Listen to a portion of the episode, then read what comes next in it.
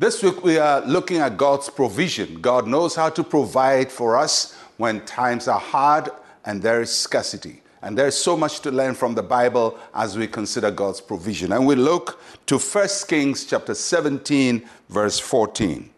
For thus says the Lord God of Israel The bin of flour shall not be used up, nor shall the jar of oil run dry until the day the Lord sends rain on the earth. This is a very uh, popular story of Elijah and the widow of Zarephath. There is hardship, there's scarcity in Samaria, and uh, Elijah has to survive. So God sends him to this widow who is barely surviving, uh, and, and she lives in the town of Zarephath. The town of Zarephath was known for oil and flour production. In good times, they had them in abundance, but at this point in, in the life of uh, Zarephath, uh, the, the oil is drying up and, and the flour is drying up. And there is this widow, and widows in those days were at the bottom of the social ladder. They, they didn't have anyone to provide for them, and they literally lived on leftovers. And so this is a woman who has a little oil and a little flour and trying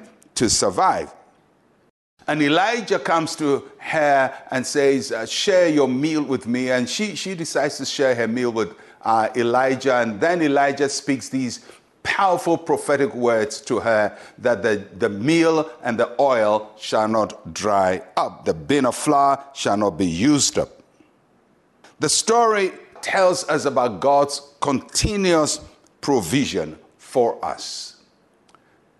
There will be hardship, and what you have in your hands may just be tiny. For this woman, it was about the end of her resources. It's like having your last 10 cedis or your last five cedis or your last uh, piece of money or the last uh, provisions that you can eat from. And God comes to you and say, yeah, it seems to be small in your hand, but I'm going to provide for you and I'm going to take care of you.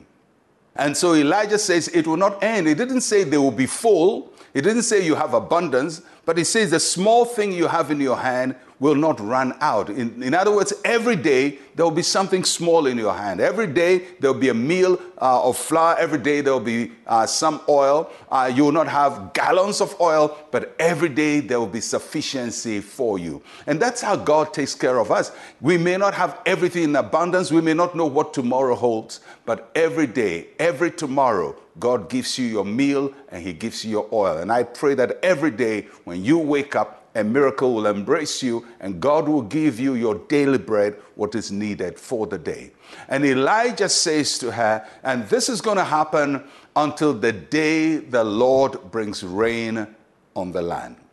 It's a very important notation because it tells us God, God does not do that for us all the time. In times of extreme hardship, God supernaturally provides for his own, but when things normalize, when his situations normalize, he expects us to work and he expects us to eat by the work of our hands. So he says, when the rains come back, when the famine is ended, this miracle is going to end. So you have to go back to your normal way of living your life. You go to work, you farm your ground, and you live from the produce of your ground.